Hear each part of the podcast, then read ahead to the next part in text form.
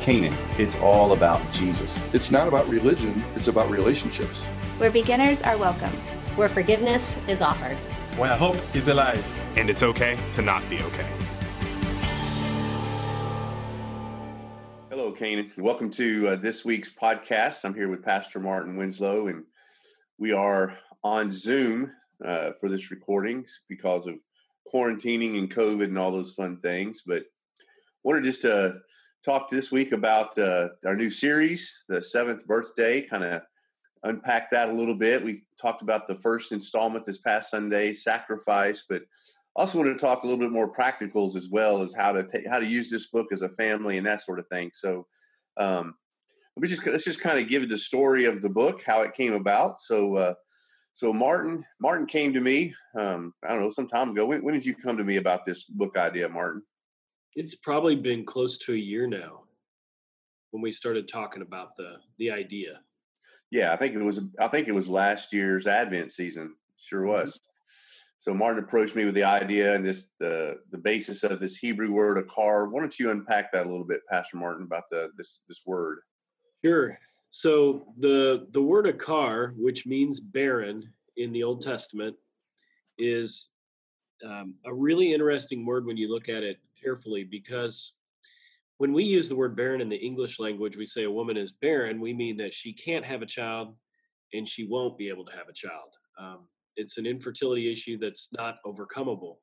But interestingly enough, every single time the word barren is used, this Hebrew word akar, of an Old Testament woman, it means that she can't have a child, but that she will have a child by divine intervention. So there's never a time in the Old Testament when the word barren um, that characterizes a woman means that she'll never have a child every time they actually do have children. So a miracle happens when that word is used. So we don't probably even use it properly in the English language because we mean somebody can never have one. Um, but they always seem to in the Old Testament. And of course, like you had mentioned last Sunday, Daniel, um, that word um, characterizes six old covenant women, um, and just six, and every one of them end up having a child. And then we see the last miraculous birth talked about in the Bible is an even greater one with the virgin birth. So they do seem to kind of be like a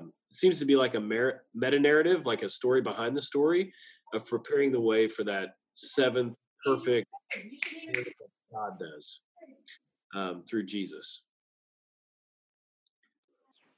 Yeah, that's it's a fascinating insight, you know, and um, so I was really excited about this uh, book idea, just to unpack this a little bit. So, so we started looking at the first of these women Sunday. We looked at Sarah and uh, how she was barren and how she, uh, you know, was, was 65 years old when they first uh, showed up on the scene, and this whole process began of God revealing His covenant to Abraham and making the covenant with Abraham and the covenant promise uh, so just you know, really powerful, impactful story. Not only in isolation of itself, but also it's got major ramifications to the rest of history. You know, everything really, even today, still goes back to this covenant that God made with Abraham that resulted in Sarah, who was akar, giving birth to Isaac, the son of promise. And so, um, so it, it, launched off. So so we saw a lot of foreshadowings with Isaac, uh, you know, and that's an, another interesting aspect of of these six old covenant births.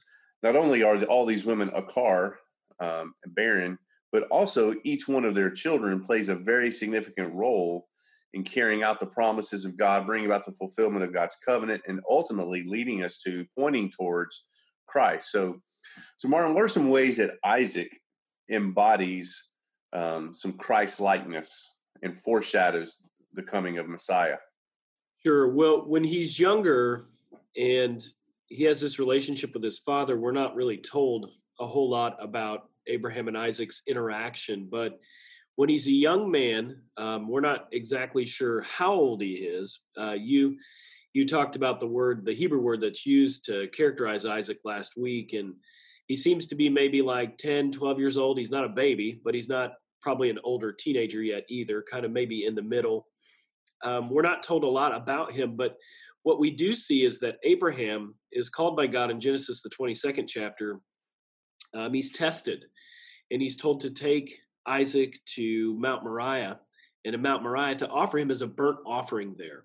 And so when you just look at that narrative, that story about this, you know, basically in a sense, innocent child like figure being taken and you know he's he's got the wood for the offering you know the burnt for the burnt offering it says that isaac has the wood and he even asks his dad you know he says well here here's the wood for the offering but he says where's the lamb? You know and and abraham answers and he says god himself will provide a lamb for the offering mm-hmm. and it looks like in that case in that instance there's this foreshadowing of this idea of one day that god will himself provide the lamb and we see that in himself through jesus in fact um, 1 corinthians chapter 5 says that he himself speaking of jesus is our passover lamb. Mm. And so when you see this narrative story, this testing of Abraham, you know, God says, take your son, your only son, you know, and it reminds you a lot of Jesus being the only begotten son of the mm. Father um, in the New Testament. And so there's definitely a correlation. The only thing is, we know that on the other side of it, when we ask that question, that difficult question of how could a father ever kill his son, we see in the New Testament uh, that the sacrifice ends up being, uh, you know, the blood of our Savior, like God yep. the Father, in this great love that He has for His Son. We see that actually God does follow through with that action. And so it's definitely a foreshadowing of what's going to come in the new covenant in the perfection of Jesus. Where Isaac was not perfect, we're going to have Jesus who is. Mm, absolutely. Amen.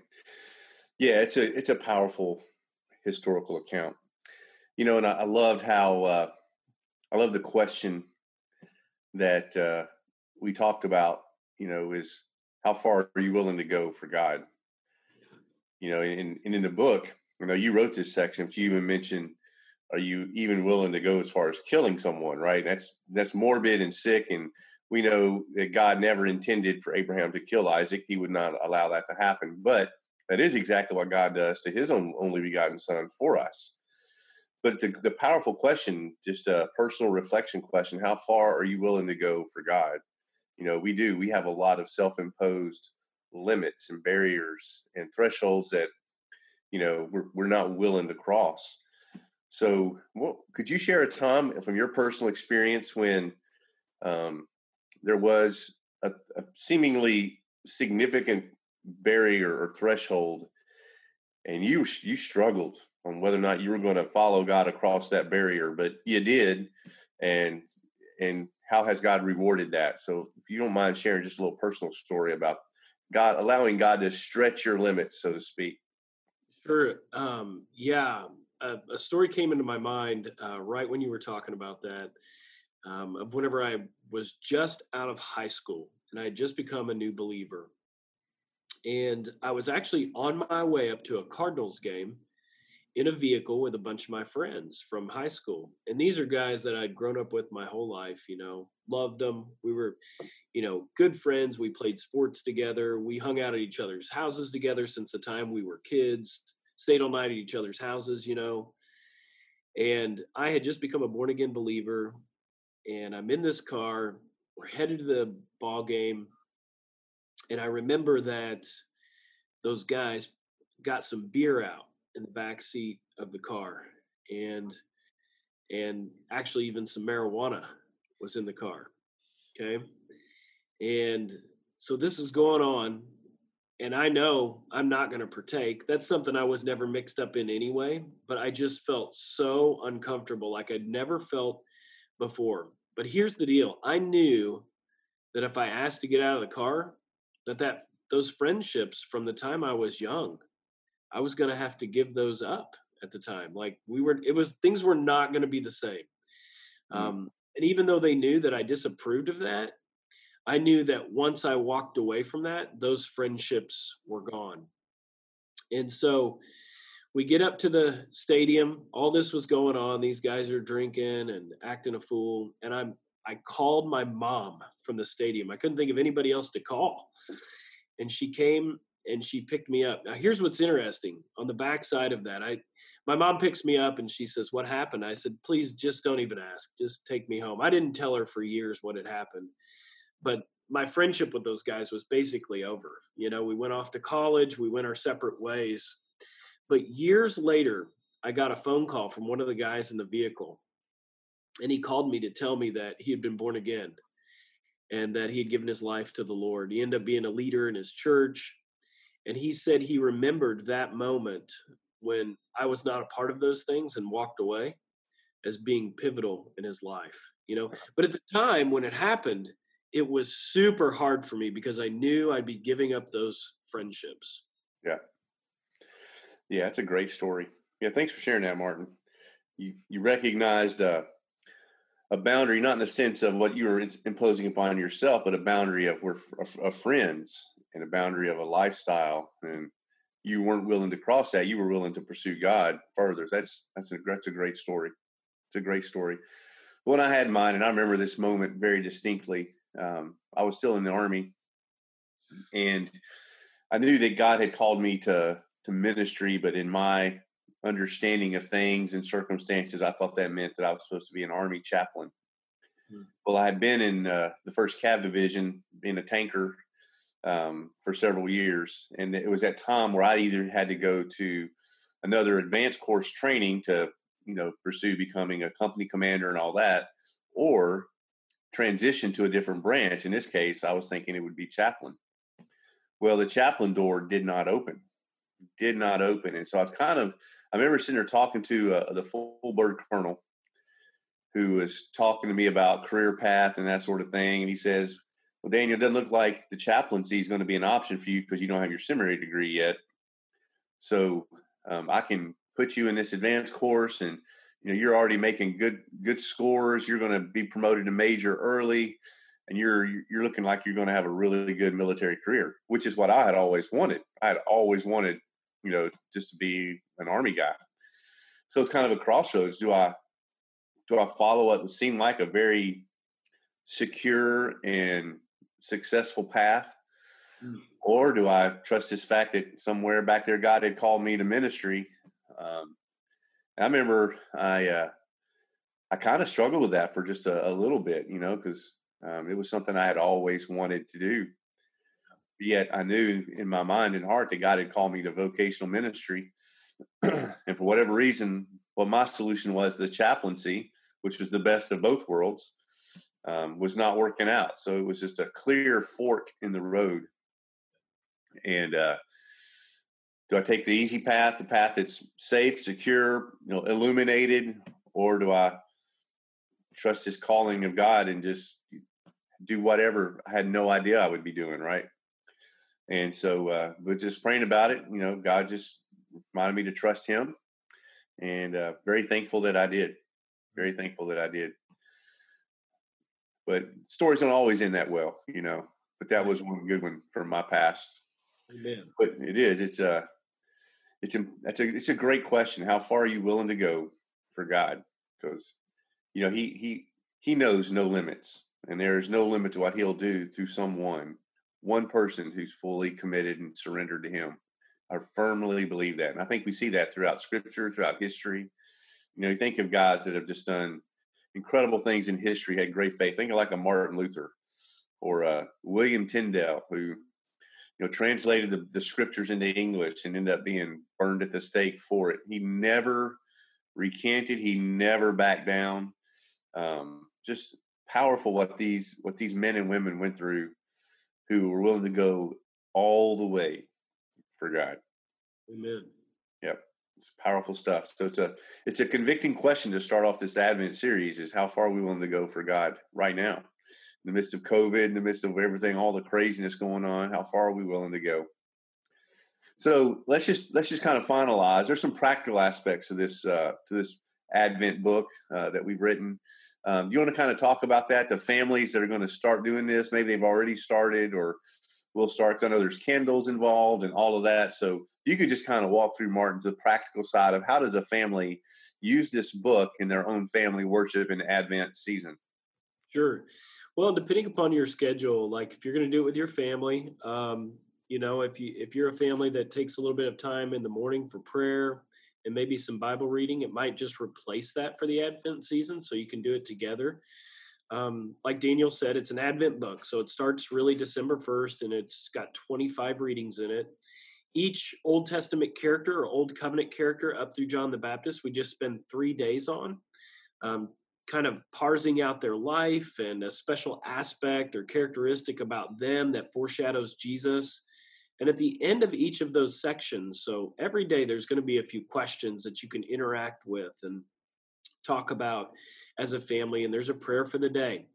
It also has you, uh, the book tells you when to light candles each day for each Old Testament character. And so you'll light um, one for Isaac, and then you'll light one for Isaac. And when you get to Jacob, you'll light two. So you'll have Isaac and Jacob.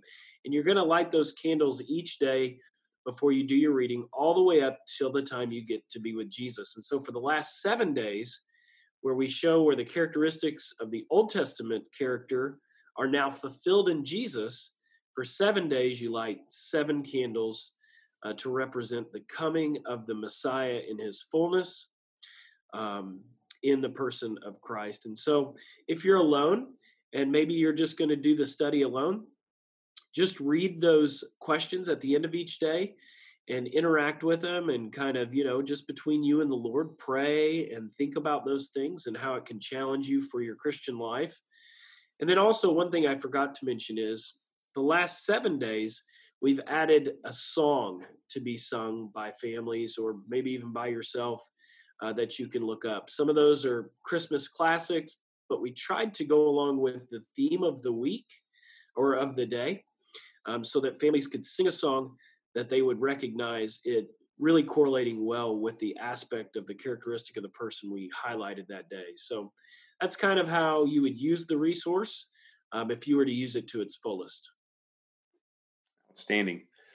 Well, I uh, appreciate everybody t- tuning in. Uh, one last reminder um, after the Christmas season, we will be launching a new sermon series on Sunday morning called Glad You Asked. So we uh, we want to a- answer questions that you have uh, about the Bible, about God, about life. So just submit those questions to us at info at Canaan STL, or you can send them to me or Martin personally if you have our contact info as well. That that's fine. Um, but um, it'll be a, a, a good, fun, applicable, relevant series. So we're looking forward to that. Well, hope everybody has a great week, and uh, we will talk to you next time on Canaan Podcast.